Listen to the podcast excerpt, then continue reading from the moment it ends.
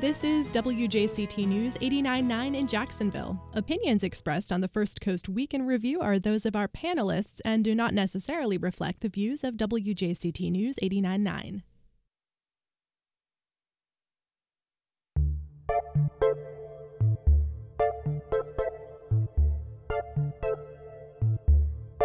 nine. Good morning. I'm Ann Schindler. It's Friday, which means it's time for our First Coast Week in Review. Among our topics, giving the sheriff more power over legal settlements, the question of whether some Confederate monument bills may actually be dead in the water, and Duval County tries once again to find a new school superintendent. To talk about all that and more, I'm joined by Nakisha Williams, author and columnist to Jacksonville Today. Hey, Nakisha. Hey, good morning. Travis Gibson, digital reporter at News for Jax. Good morning. Thanks for having me. Hey, Travis. Nice to have you. And Florida Times Union Watchdog reporter Hannah Holthouse. Welcome. Good morning. Thank you. Thanks for being here. Uh, we also have a somewhat shorter roundtable today in just a bit, an interview with retired Brigadier General and Civil War scholar Ty Seidule. He was in town to discuss his own racial reckoning in the memoir Robert E. Lee and Me, A Southerner's Reckoning with the Myth of the Lost Cause. But first, Jacksonville becomes the first city in the U S to give agencies heads Agency heads veto power over municipal legal settlements. It's an expansion of power that could be a balancing act, or it could tip the scales. Hannah, you've been covering this bill extensively. Uh, terrific reporting for the Times Union. Um, remind us, how did we get here? So the sheriff requested this bill from City Council after the Jamie Johnson settlement, which, for people who don't know, Jamie Johnson was a twenty-two-year-old Florida A M U student who was shot by a J S O officer. The officer was cleared of wrongdoing, but the city came to a settlement agreement with Jamie Johnson's family. The sheriff, T K. Waters, said in November, so a few months after the settlement came out, that he didn't know that that was happening. And so this bill essentially is to make sure that constitutional officers, so the sheriff, the supervisor of elections, people like that, elected officials, have approval power whenever their people are involved in legal settlements. And that's an unusual arrangement.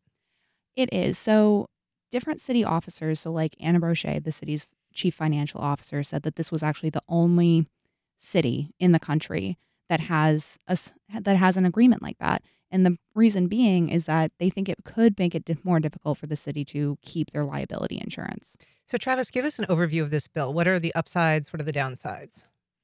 Well, I mean, I think a lot of people are, um, from from my perspective, looking at T K. Waters, it seems like he was very upset about this. His officer was cleared of any wrongdoing, and he his thought process, I think, is that, okay, he was cleared of any wrongdoing. We shouldn't have to pay out any money. We know civil cases are are a lot different than that. Um, I think the downside is it looks like it's kind of looks like a power play on his point, um, from his perspective, that he's trying to get more influence, especially learning that, you know, this is not common. Um, so I think there's a lot of downsides that he's trying to grab for more power, and there's lots of pushback. Mm-hmm. There has been pushback. And Nakisha, this bill was strenuously opposed by some groups, um, local advocacy groups, including the Northside Coalition, the Jacksonville branch of the N double A C P, Jacksonville Community Action Committee. What are their concerns? I think the biggest concern is, you know, the sheriff came in on a mandate that he set for himself that he would be completely transparent, and yet he continues to seem to want to operate in the shadows and have complete control over what is released to the public, what is approved in, in that. And so when it comes to these situations where they would have autonomy or um, the right to say whether or not a settlement is paid off, paid out for whatever kind of altercation, whether it's a death or an injury or whatever the case may be, I think it comes back to the idea, personally, for the for the for the civil rights groups that are vehemently against this bill, that, you know, what is a life worth? Because that's what we're talking about. We're talking about, you don't think that it's right that a settlement should have been paid for a life that was taken by police officers in custody, whatever the situation may have been. We're not going to judge the acts of the deceased. We're talking about, what is that life worth? And you think that you should have the control to determine what that is when you are supposed to be an officer, not just to of public safety, but then also an officer of the court, an officer of peace, an officer of justice. And so when I say that, you know, we have a criminal legal system instead of a criminal justice system, this is exactly what I'm talking about, because we are seeing laws that are being created and passed to uphold power structures that would prevent justice for actual lives that are impacted and harmed and lost. And I do think that one of the concerns raised is the idea that it would erode public trust and confidence in city government, especially in cases that involve uh, police shootings or excessive force, if the sheriff is given that position to kind of weigh in or veto um, a settlement. I think public trust and confidence is already eroded, especially within the Black community, which this is what we're talking about when we're talking about this case specifically. Um, people live different lives, and your relationship with the police can be very different. I wrote about that in my column in January and got a lot of feedback about it as well. So when we're talking about the erosion of public trust, it's already low. It's been low. I think what we need to do is to think about what's going to build the public trust, and this bill is not it. We're talking about the biggest headlines of the week with our Week in Review uh, Roundtable, and you are welcome to join. You can give us a call at nine oh four, five four nine, two nine three seven. You can also email us at first coast connect at w j c t dot org. You can watch our live stream right now on Facebook or YouTube, and you can reach out on social media. Hannah, this bill was a reaction to a settlement, um, and the genesis of it appeared to be that the sheriff said he wasn't included in those discussions. Um, I'd like to talk a little bit about that, because this bill uh, or this settlement was reached sometime in August. Is that correct? And and I, I believe some additional reporting at your paper showed that, in fact, the sheriff's office was notified um, and that the settlement really predated that. So what what is the connection? What's the through line here? Yeah, so our columnist, Nate Monroe at the Florida Times-Union, did some reporting and through a public records search realized two things. So the first being that the undersheriff and the sheriff's assistant were emailed two days before the Jamie Johnson's family signed the settlement. So not a lot of time, granted, but there was communication there. There was no record of any type of response from the sheriff's office. That was in August. There was also this idea being that the officer involved, how much, um, how much play did he have in the settlement, right? Because this is ultimately his settlement. It is the a case was against him and the city. And a May memo showed that there was going to be a meeting on May thirtieth that the officer and the J S O attorney were invited to, in which they were going to be talking about settlements. And so that mediation would have predated this mayor. But Travis, one of the things that came up in this discussion, um, I think some of the city council members raised it, was pointing to this as an instance of a failure of communication between the mayor, the mayor's office, the general counsel's office, and the sheriff, um, and that this bill was, you know, to remedy that. Um, is that is that fair? That the, I mean, to say that there was a, a miscommunication between this general counsel, this mayor, when in fact the settlement appears to predate this administration. Yeah, it doesn't seem. It doesn't seem so. I mean, I think that's why a lot of people are like, okay, what's the real motive behind this?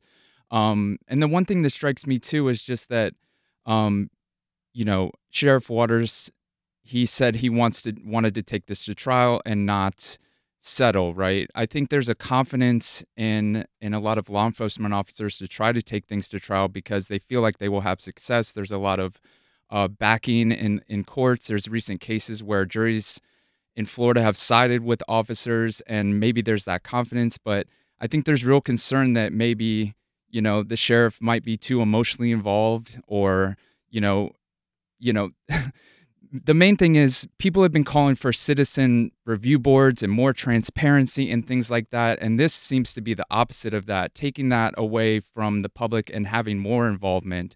I think so. That's where a lot of the frustration is coming. We've got a call. Michael, good morning. Welcome to uh, First Coast Connect. Hey, good morning, everyone. Um, no, great show. Happy to be on. Um, I think it especially is troubling what happened Tuesday. Um, I'm part of an organization where a lot of folks come out to speak against it. I think the majority of public commentators did speak against it, but I think um, there was a lot of pandering because I think this was made into an explicitly, if you support this, you're... Uh, um, for law enforcement. If you vote against it, you're against law enforcement. And I think we have to get past that. Um, you know, we all support good law enforcement, but we want accountability, we want transparency. And, and particularly, I think, you know, Jamie Johnson, the officer involved, is um, is an officer who's also involved in the popular kind of Lucian Woods um, sort of beating that happened recently. So I think this is emotional for the sheriff. Um, in a lot of ways, I think you see in Tallahassee, there's a bill, S B five seventy-six, that's um, actually um, scheduled to be on second reading, I believe, next week, that would essentially ban civilian review boards. And there was an amendment added last week that would make it so that the sheriff has all power to appoint any civilian review boards. So it's, ever since we, our mayor has been elected, you've seen kind of a gradual shift of folks trying to take away powers. And um, she did support a civilian review board. She spoke about it on your show yesterday.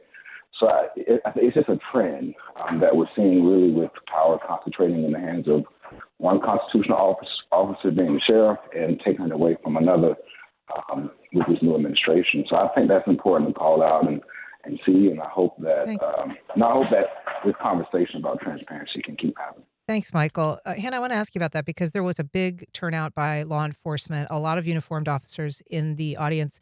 Um, and I think some people were questioning why that was, given the fact that this could actually open officers to some additional financial exposure. Um, can you explain kind of how that would work, why that might be financially uh, at risky for some officers? Yeah, absolutely. So that was a big point that the city was making, right? So there were essentially, if you think about it, three different parties involved. There were city officers, so risk management. There were the chief financial officer, O G C, the Office of General Counsel, which is the city's attorneys. There were city council, and then there were J S O. And these were the people involved in arguing for this bill, whether for or against, right? And so with any financial, with any insurance stuff, it's always going to be a question. And we're not really going to know until the time comes to re-enroll for our liability insurance. However, one of the concerns about this bill was that whenever a settlement ca- settlement is reached, right, let's say the city's risk management team, the city's attorneys, they're all on board. If, for example, the sheriff is not on board, that goes to the city council president to be the tiebreaker. Insurance companies, from what the city was telling us, was that they will not pay out potentially for individual officers if there was a chance to settle and they didn't, and they instead went to court. If they go to court and lose, if there was a possibility for a settlement, it's possible insurance won't pay out for the officer. It's different for the city, but that could potentially put officers at liability and potentially cost them a plenty of money. And Travis, it's, I think, worth noting that this lawsuit initially asked for five million dollars. Um, the nature of settlement, obviously, kind of swallow it and, and move on. This was a two hundred thousand dollars uh, proposed settlement, settlement that was actually reached. Um, so much, much less than the family was asking for. Um, but if it had gone to court, there's really no telling. Right. I mean, that's that's the thing. It it puts... Going to court, there's so many unknowns. You don't know how things can play out. Different kinds of, um, you know, evidence can be introduced, much different than, say, uh, a state attorney's investigation, um, looking into the background of the officer, things like that. I mean, it just seems like um, the the money, if you're thinking money-wise, this might not be the best play, but it seems like it's it's deeper than that. It's it's vouching for your officers, having their back, it seems like. Um, so it's just, it's very different. Uh, we've got a call. Chris, good morning. Welcome to First Coast Connect. Good morning. Um, there's a, I'm an attorney, and, you know, we deal with something similar to this in medical malpractice cases where we have a, what's called a consent policy. And it's not the policy that, it, it's not all med mal coverage is, but when there's a consent policy, the doctor has to agree to the settlement or it doesn't happen. And, you know, there are a lot of times where the insurance adjuster handling the case, attorney representing, you know, the defendant doctor think that the settlement is necessary, and the doctor will say, no, it's my reputation on the hook. I'm not going to agree to settle. Those kinds of coverages are more expensive and not available across the board. But the, the theory behind it is, you know, it's it's a doctor. It's his it's his reputation or her reputation. And but this isn't the idea of taking that and applying it to a public agency, particularly the police, is is that doesn't make any sense because it's not one individual and it, it's it's a public agency. The public agency shouldn't operate as if uh, it's a private fiefdom or uh, something personal. And uh, you know, the, that type of insurance coverage in the med mal sphere is, is more expensive. And I'm confident that if we do this, it will lose it. Uh, the city will either lose the coverage or it'll be a lot more expensive. So it, it doesn't serve the public interest. It just seems to really be for someone's private desire for more power, uh, which is not the purpose of government. Thanks, not Chris. Our government, at least. Yeah, thank you. Appreciate the comment. Um, Nakisha, I, I think, to be fair, the sheriff is saying that this is a reputational matter for his officers and that this officer was cleared. The optics of paying out two hundred thousand dollars for what they consider an attempt on an officer's life. I mean, that's what they say is happened here, is that Jamie Johnson attempted to kill this officer and the officer in turn killed him. So there, the sheriff is saying that this is a matter of reputation, that it is worth, I think his spokesperson, Lara Matina, said that um, even a one dollar settlement could have, quote, catastrophic reputational loss for J S O. Um, so that is, that's her posture.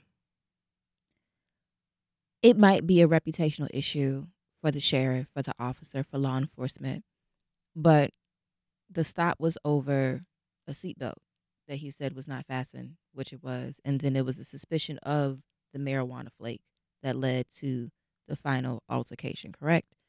So we already have over policing and surveillance in Black communities around crime historically. And that's a reputation that's lasted for centuries. And yet we're talking about one officer who has, as you mentioned, has had prior bad acts, as you mentioned, may be involved in the Lucian Woods beating. And yet we are concerned that that reputation is more important than the life of somebody that you took.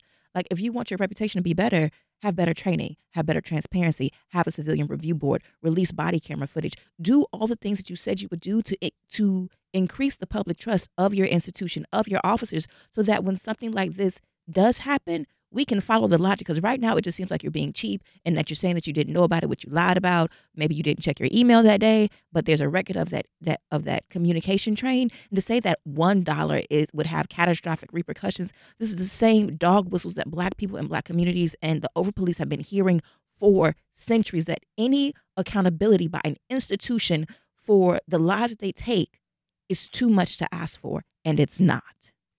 We have a comment, Tom, from Facebook. He says, this concentration of power is not a good idea. It allows officers to respond to suits emotionally. Um, Jack Webb, uh, former city council president, emailed, I think it's very interesting that the day after the council passed this bill, giving the sheriff veto power over settlements, the state attorney's office dropped all charges against Ronnie Reed. He says, who's the dude, the man who was illegally strip searched in public. Um, that was a case that got a lot of attention and reporting from the Tributary here in Jacksonville.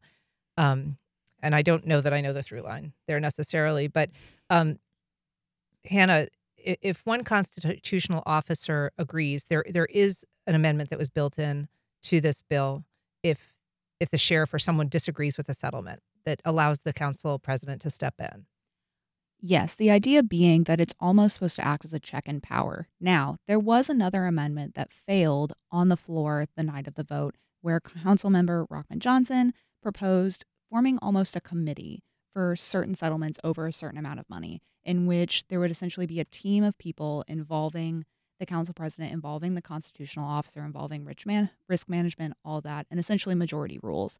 That amendment was struck down from Republican city council members who said that it gutted the intent of the bill. Um, Democratic council members said that wasn't true, that it still brought in the constitutional officer, but it did fail by a pretty large margin. Another thing that I think is worth saying is that the city, Anna Brochet, chief financial officer under Mayor Deegan, did propose early on just putting in different policy changes. So increasing the amount of communication between risk management and J S O. city council did not go for that. They didn't consider that in an amendment. Well, I want to move on to another topic that was in the headlines this week, um, one that seems to perpetually rise again. It's the issue of Confederate monuments. In this case, could it be the death of a controversial bill moving through Tallahassee? Travis, uh, this bill was introduced by a Jacksonville lawmaker after the removal of a Jacksonville monument, the Confederate monument in Springfield. And initially, it seemed to have quite a bit of momentum. It now seems like it may be stalled. Yeah, um... You know, the exchanges that happened last week in the Senate where some people spoke out, um, it seems to be like some cracks in in that legislation. Um, I found it shocking that Republicans are now speaking out against the language used to support this bill. I mean, even even if to me it's kind of uh, empty because they, they know the type of people that sit, support these bills. Um, and these comments have been made for years, but to me, it just shows like maybe some of these these culture war bills. Um, U S A Today did a big story about how a lot of the culture war bills are are not making it through committee. Um, these things that DeSantis was pushing, you know, through the pandemic and through his presidential campaign, I think they're seeing that they're not widely popular. Um, And they're starting to kind of fade away. And even some Republicans are having some doubts about that. Um, we spoke actually to Mayor Donna Deegan a little bit when she was on the program this week um, about uh, Senate President Kathleen Pasadomo's decision saying that these bills are effectively dead. Whatever derails that bill, in fact, it is derailed, I think is a good thing. It is very, very clear when you look at some of these comments where racism plays in this issue. It it is a part of this issue in a big way. And I think that, that to see that recognized is is a positive thing. But I, like I said, in Tallahassee, having covered Tallahassee for many, many years, um, nothing's nothing's done till the hanky drops. So I'm I'm I'm watching along with everybody else. Nakisha, it seemed like some of the lawmakers um, were a little bit spooked just by the fact that there were so many white supremacists lining up vocally behind this bill.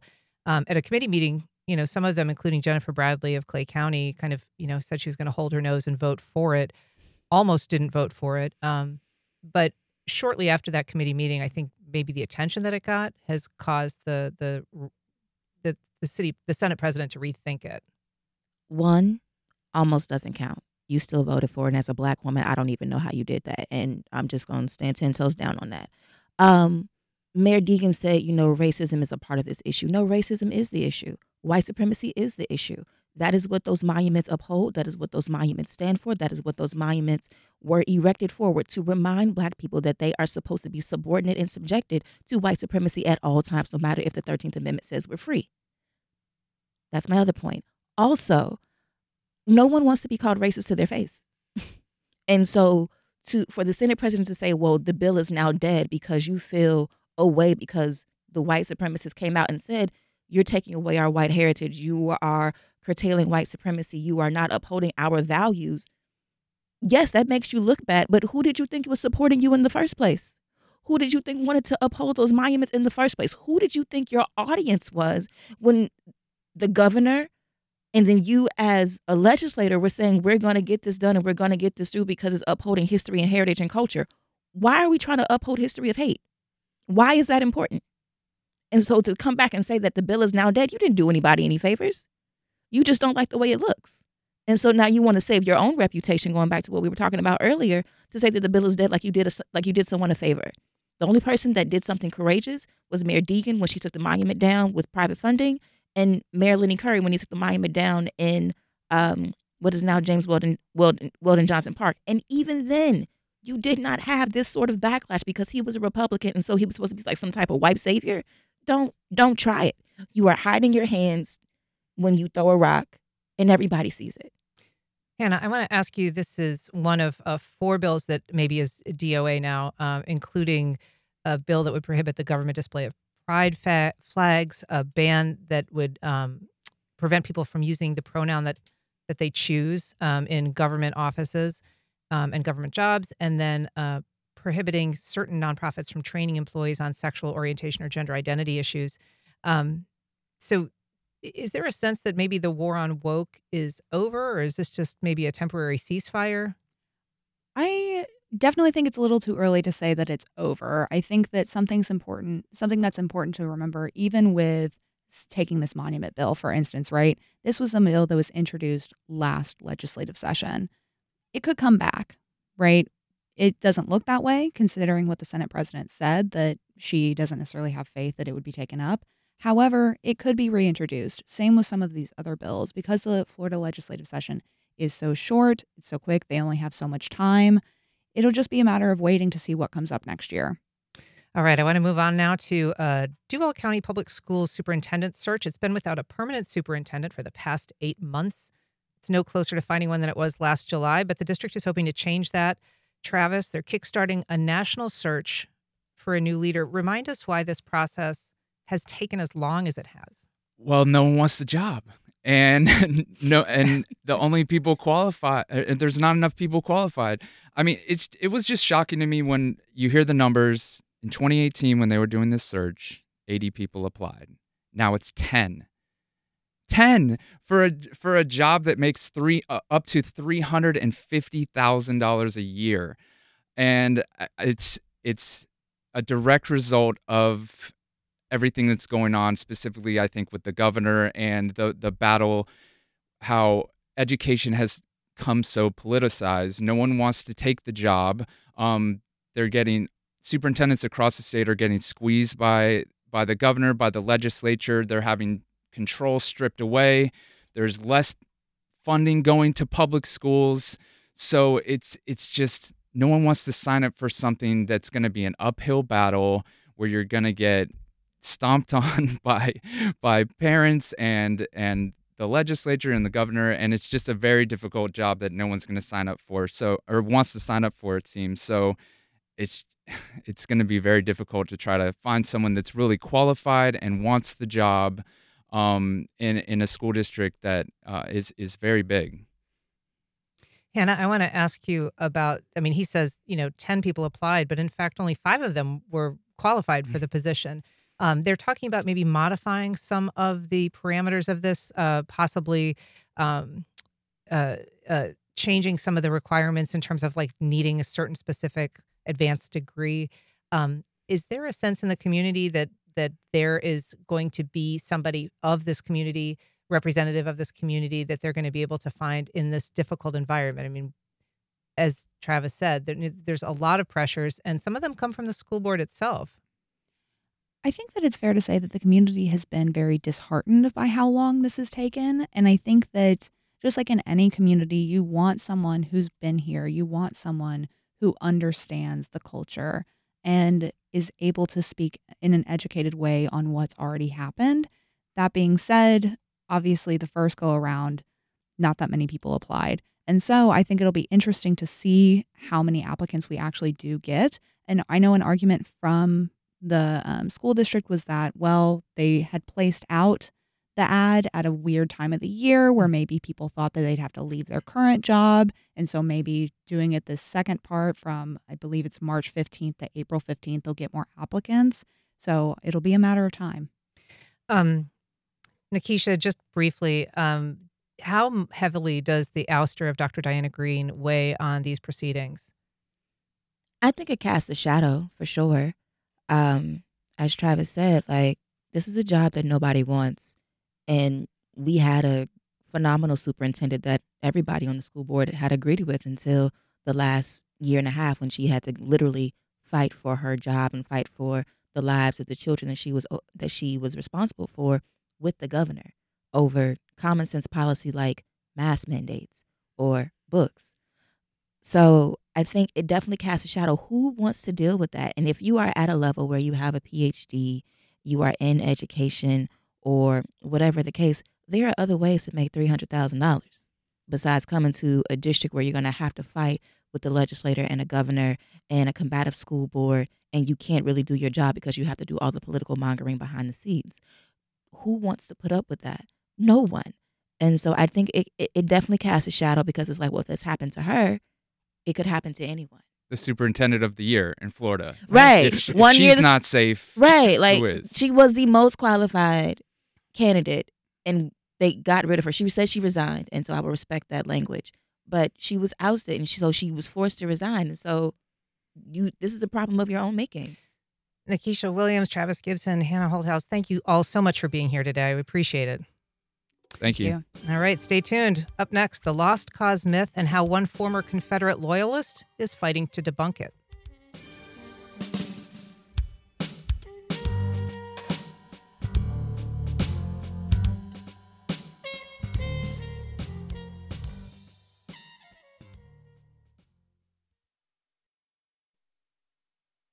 Welcome back. I'm joined now by Ty Seidule, a retired brigadier general, former head of the history department at the U S Military Academy, and presidential advisor to the National World War Two Museum in New Orleans.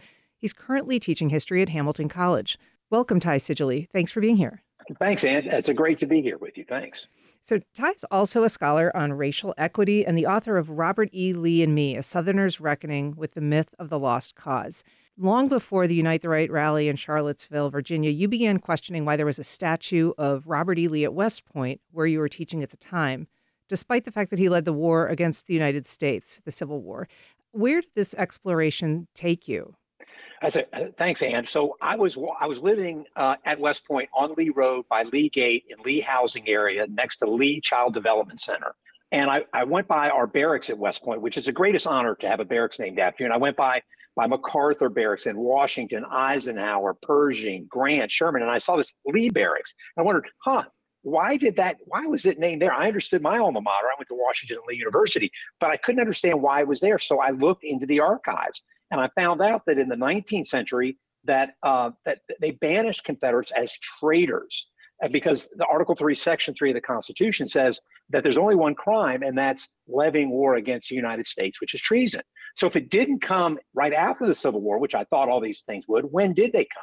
Well, it turns out the things that at West Point were named in the nineteen thirties, when the first black cadet came to West Point in over fifty years, when the Army was being forced to integrate in the early nineteen fifties, and when minority admissions started in the early nineteen seventies. It turns out the Confederate memorialization at West Point was a reaction to integration. And as I studied this more, I realized Confederate monuments are either a, a uh, to celebrate the return of white supremacy or to protest against integration. And that made me so angry at myself and at the institutions I love, West Point and the Army, for having these racist uh, monuments all around that nobody knew about and nobody cared. And so you decided to explore this. You're a historian, but you this book is is also, it's a memoir. So why did you choose to tell the story in this fashion? Well, so I use this because I was trying to tell people, you being a know-it-all historian at West Point, about why commemorating Confederates there at West Point was wrong.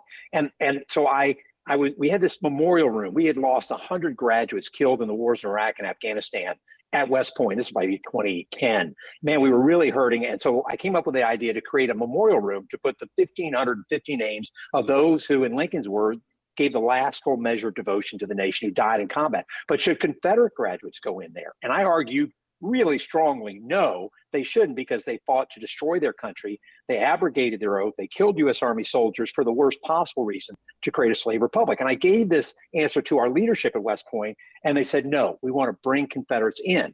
And I was so devastated. I went back and talked to my wife, and she and said, you know, I failed. My argument failed with them. She said, well, did you tell them your own past? I said, well, of course not. I'm a historian that tells other people's stories. She told me that if you're ever going to have success, you're going to have to fess up about your own background. Mm. And so that's what I started to do. And that gave me some success in telling the story. And so what is your background? How did you how were you raised? And what were your beliefs when you were a child? Oh, I grew up uh, on something called the Lost Cause myth, which is it, which is something that, that basically says that the Confederates fought with honor and that their cause was honorable. It wasn't about slavery. And so in Northern Virginia, where I live, Alexandria had more, Alexandria, Virginia had more cities, more streets named after Confederates than anybody else. I was bussed across town from the white elementary school to the segregated all black named Robert E. Lee. For me, on a scale of one to ten, Lee would have been an eleven. And so it was everything about about my life said that I wanted to be an educated Christian gentleman like my hero, Robert E. Lee. So I grew up completely uh, surrounded by everything. I mean, so in other words, you would say, well, how did you think about this? I, well, does a fish know it's wet?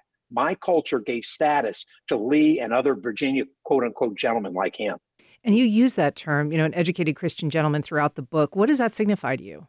It signifies status and power. That's really what it is, because that's what I wanted. You know, if you dress a certain way, if you uh, act a certain way, then you will get the status of being a gentleman, uh, a Southern gentleman, an educated gentleman, a Virginia gentleman, which was, in my world, a slightly higher caste. I mean, these were about, that's what it was, status and power. And I wanted that as a young kid. And for me, I saw that as the way of getting it, which is why I went to the school I went to, Washington and Lee, to be more like my hero, Robert E. Lee. So yeah, the, these things were powerful Uh, uh, connotations, uh, markers of status. So was it difficult when you began to kind of explore that myth and break it apart? Oh, yeah, it, it was really difficult, because I, when I went through my own life, I realized that everything about my life, I mean, I was sort of the Forrest Gump of this lost cause, of this idea that the South fought an honorable, the, the Confederates. Remember, it's not the South. Often we say the South, it's, the white is silent. Because remember, uh, there are more African Americans in the South than anywhere else. And during the Civil War, there were more, there were there were lots of white people that did not fight with the Confederacy. So, and then I looked at my schooling. So I went to high school in a segregated school that was created, a Segi Academy, to ensure white kids didn't go to school with black kids. Uh, Washington and Lee, ref- my school refused to allow Martin Luther King to talk there in nineteen sixty-one. Uh, the Army was segregated for much longer than I realized, really only deeply desegregating in the nineteen seventies. So every part of my own life, uh, and that, and, and, and when I was growing up, my dad had the four flags of the Confederacy over the mantle. So yeah, I was steeped in these lies.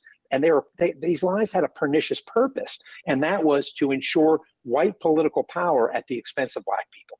So here in Jacksonville, we recently had a statue removed that was a tribute to the Confederacy and the Lost Cause. Explain what Lost Cause ideology is and how it sort of animates the ongoing debate over Confederate history. Right. Well, so imagine that this Lost Cause, imagine that that the, the the white South went to war to protect and expand the institution of slavery, which it totally did.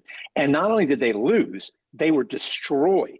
sixty percent of Southern wealth gone. And what they were fighting for, which is continued slavery, not only was that gone, but but black men had equal rights, and, and uh, they could vote with the fifteenth amendment. They had equal protection under law in the fourteenth amendment. So there was a recreation of a way of, of, of looking about that war to, and, and what those things are, the war wasn't about slavery. Well, that's just not true. You can just read the secession declarations or Alexander Stevens, the vice president of the Confederacy, who said we're fighting for African slavery. Second, that slavery wasn't that bad, that there were kind masters and happy slaves. No, slavery featured legal rape, sell, uh, separating husband from wife, mother from child.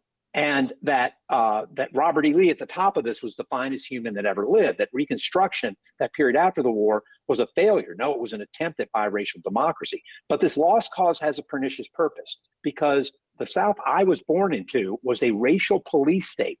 And this Lost Cause was the foundation of Jim Crow laws, new constitutions. And every state had a Jim Crow constitution that they created around nineteen hundred. And it was reinforced by lynching.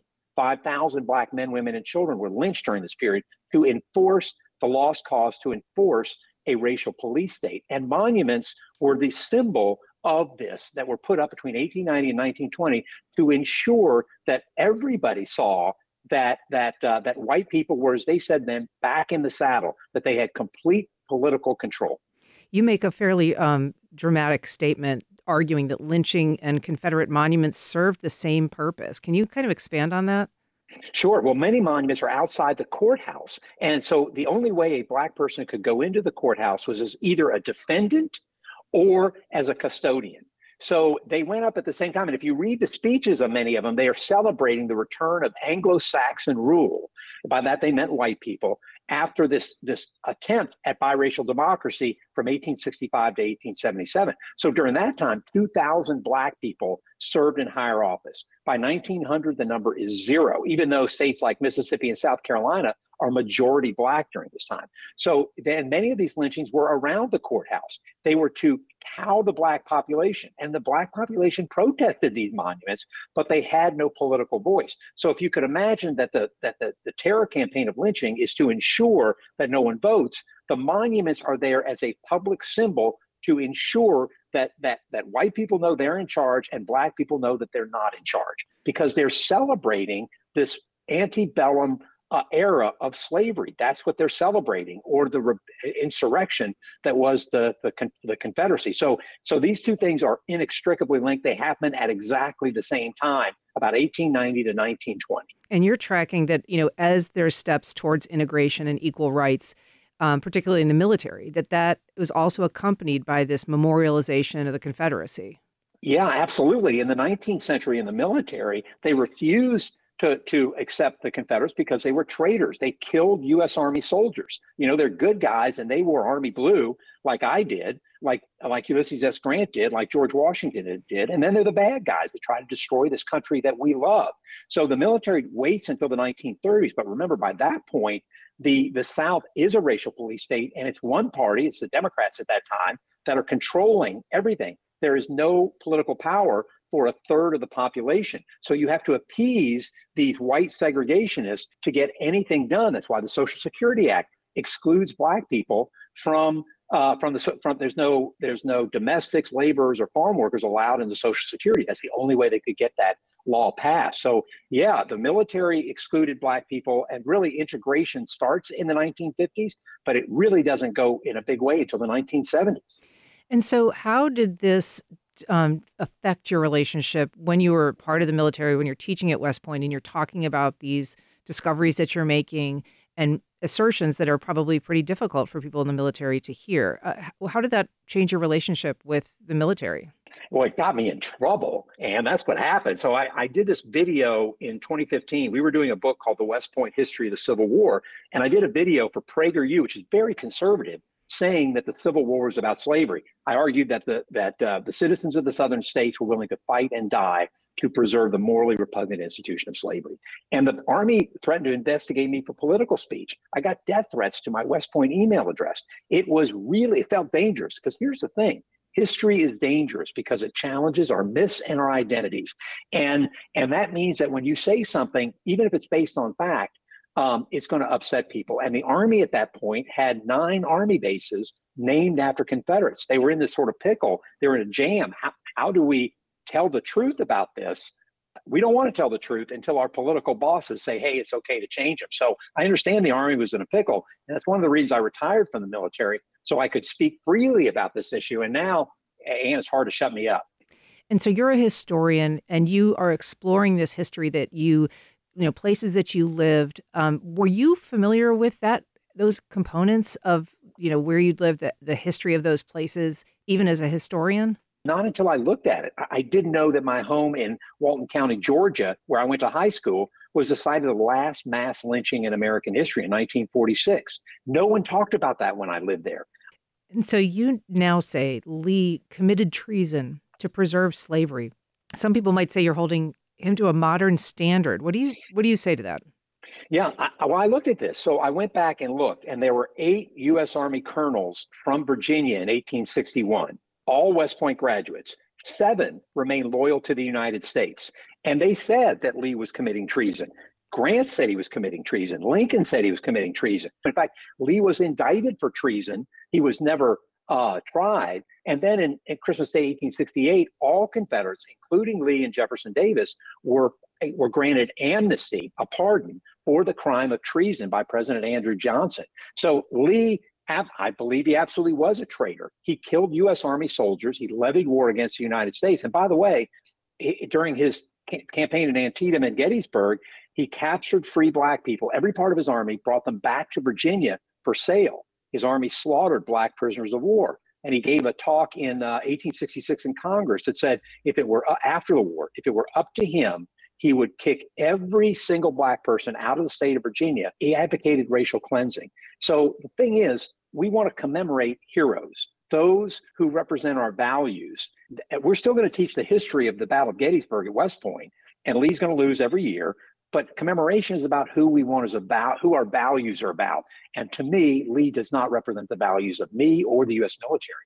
And then after I, I got a P H D in history and became a scholar, then I had to marry those two soldier and scholar ones. I'll just tell you, the soldier one, I didn't realize that the oath that we took, that many of your listeners may have taken or their families, to support and defend the Constitution of the United States against all enemies, foreign and domestic. Who are those domestic enemies? They're Confederates. That oath was written in eighteen sixty-two. So, and then, I, so I love my country. I hate people that kill U S Army soldiers or try to destroy this country I love. I have huge hope that when Americans are presented with an accurate story of history, that they are going to be able to know that these Confederates try to destroy the country we love to to for further this this moral horror of slavery. So I think that's a great thing. So I believe that when you know that the Civil War is about slavery, you know the Confederates did not fight an honorable fight. They fought an immoral fight for an immoral cause. And if we get that history right, the rest of it is going to come eventually, I think. The thing is, we don't own the actions of people that lived in the eighteen sixties or the nineteen thirties or the nineteen sixties or even from ten years ago.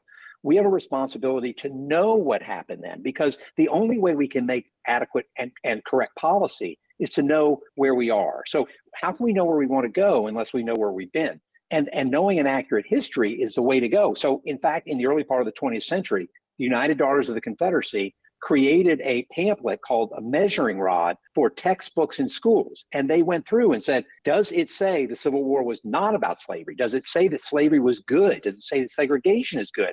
And they, they, they would use this checklist to throw out all the other textbooks all throughout the South. And while some people are trying to do that now, hey, you've got this thing called the internet. You've got movies like, like Emancipation and twelve years a Slave. And there's no way to keep this information out. So I, I do feel hopeful that while people are, there's a rearguard action trying to, to stop it, they're just, I just don't think they're going to be successful. It's a real pleasure to talk to you, Ty Seidule. Thank you so much. Oh, Anne, thank you so much. It's been great talking to you today.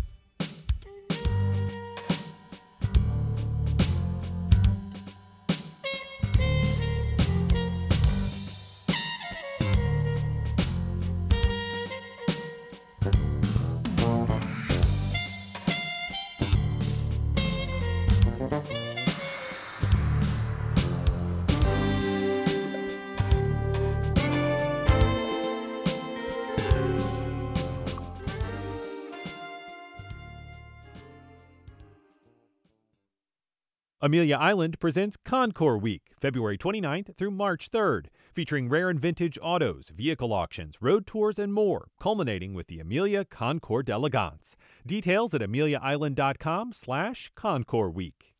Wayne Hogan of the Terrell Hogan Personal Injury and Wrongful Death Law Firm. Serious injury cases are complex, and civil trial attorneys present the evidence juries need to see and hear. More at wayne hogan dot law. Kansas City celebrates and mourns. Guys, guys, guys, something's going on. Democrats chalk up a special election win on Long Island. House Republicans find the votes to pass an historic impeachment. And what price will Donald Trump pay for what a judge has called his ill-gotten gains? More on the Friday News Roundup next time on one A. Today, starting at ten on W J C T News eighty-nine point nine.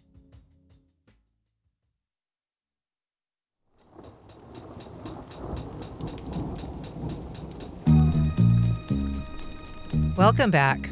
The music-led festival Winterland returns for its sixth installment next weekend. The event takes place February twenty-third through twenty-fifth at James Weldon Johnson Park and features local artists and national touring acts. Joining me now are musicians and festival co-founders Lena Simon and Glenn Van Dyke. Welcome. Thank you so much for having us. Thank you. Thanks for being here. Lena, what was the genesis for Winterland? Oh, well, Glenn and I both uh, were musicians by trade. Uh, Glenn was living in New York for ten years. I was in Los Angeles and Seattle and touring around the world. And we had both experienced some really wonderful music festivals everywhere and internationally. And we wanted to bring our favorite elements of that to Jacksonville and support the community here in a different way. And so what are your favorite elements of the festivals that you've been to? What did you want to bring and create here? Well, we definitely built the festival back of house first. So we wanted to make sure that the artists were having a good time and felt taken care of and paid well and fed and mingling, networking. It's so important. You know, I know that there was a venue down in Saint Augustine for a long time. Uh, it's still there, but it kind of earned a reputation, Cafe eleven, of being like a place where bands just loved to come. It was on the ocean. They'd put them up in a nice hotel. They would have a ton of fun. and, you know, a great breakfast the next morning before they got on the road. Um, as a musician, how much does that kind of boost your mood and make you feel welcome and, and enthusiastic? It's so important. Um, a lot of tour isn't isn't glamorous, and you know, you really you're only on stage for, you know, if if you're if you're lucky, an hour, you know, a day, and uh, the rest of it is driving and parking, trying to find parking. Um, you know, it's it's really it can be really strenuous, and Um, so like bringing that element to, to inviting like touring bands and coming to, to come to Jacksonville and to experience, or Saint Augustine, how they were doing, and to experience something that, um, it, you walk in and you feel taken care of and you feel comfortable, you feel like you're in good hands. And then on the flip side of that, um, there aren't a lot of environments like that here in Jacksonville for our local talent. So, um, we really aim to provide an atmosphere where, if you are from Jacksonville, you feel like you're you're you're you're being elevated. You feel special. You feel like you are like the star that, you know, you are. With if we get a little cheesy about it, you know.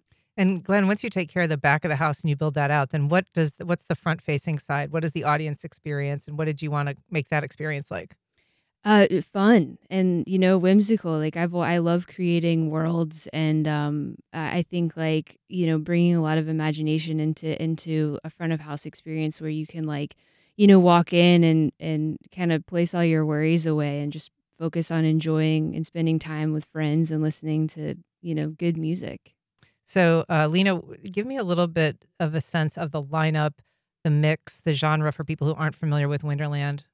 Well, it, we pride ourselves on being a multi-genre festival, so it is anything you can think of, we we try to put it in there.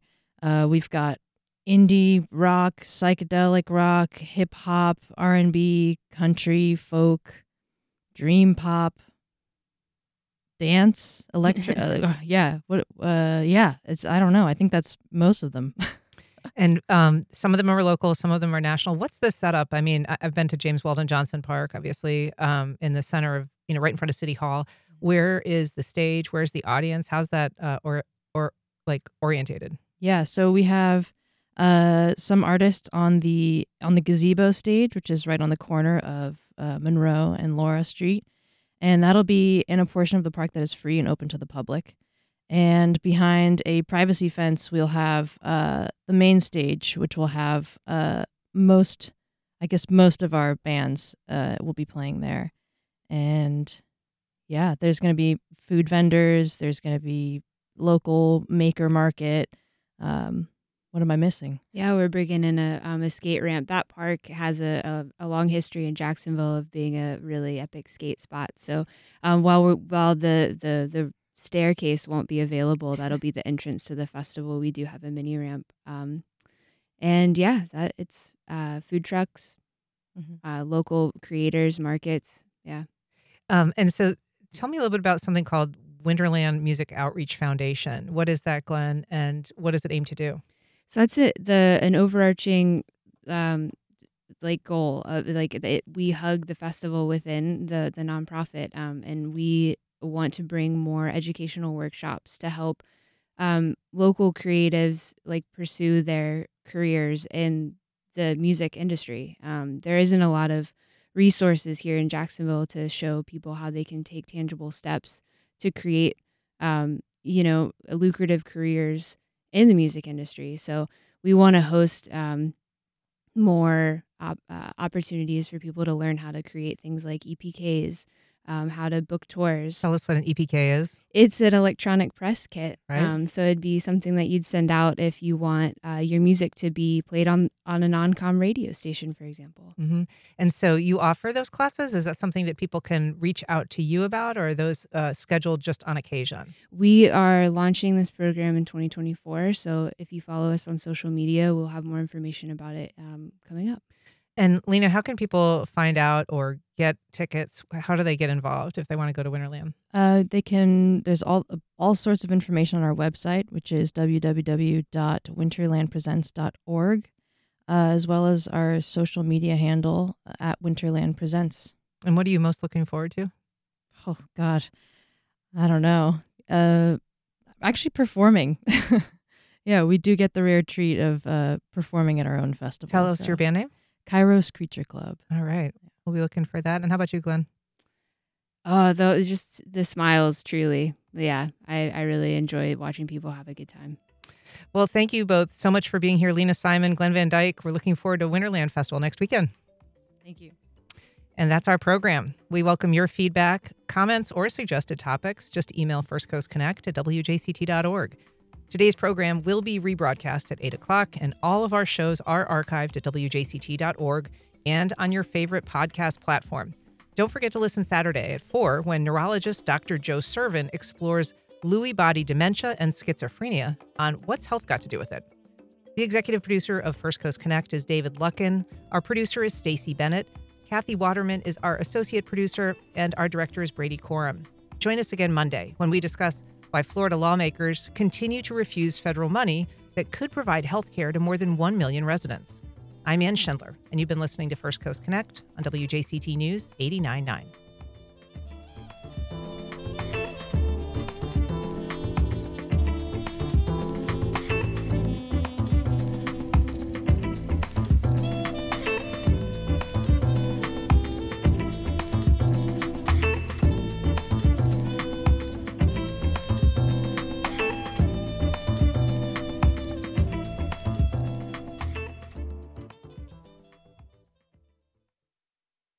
Support for First Coast Connect is provided by Baptist Health and the North Florida T P O.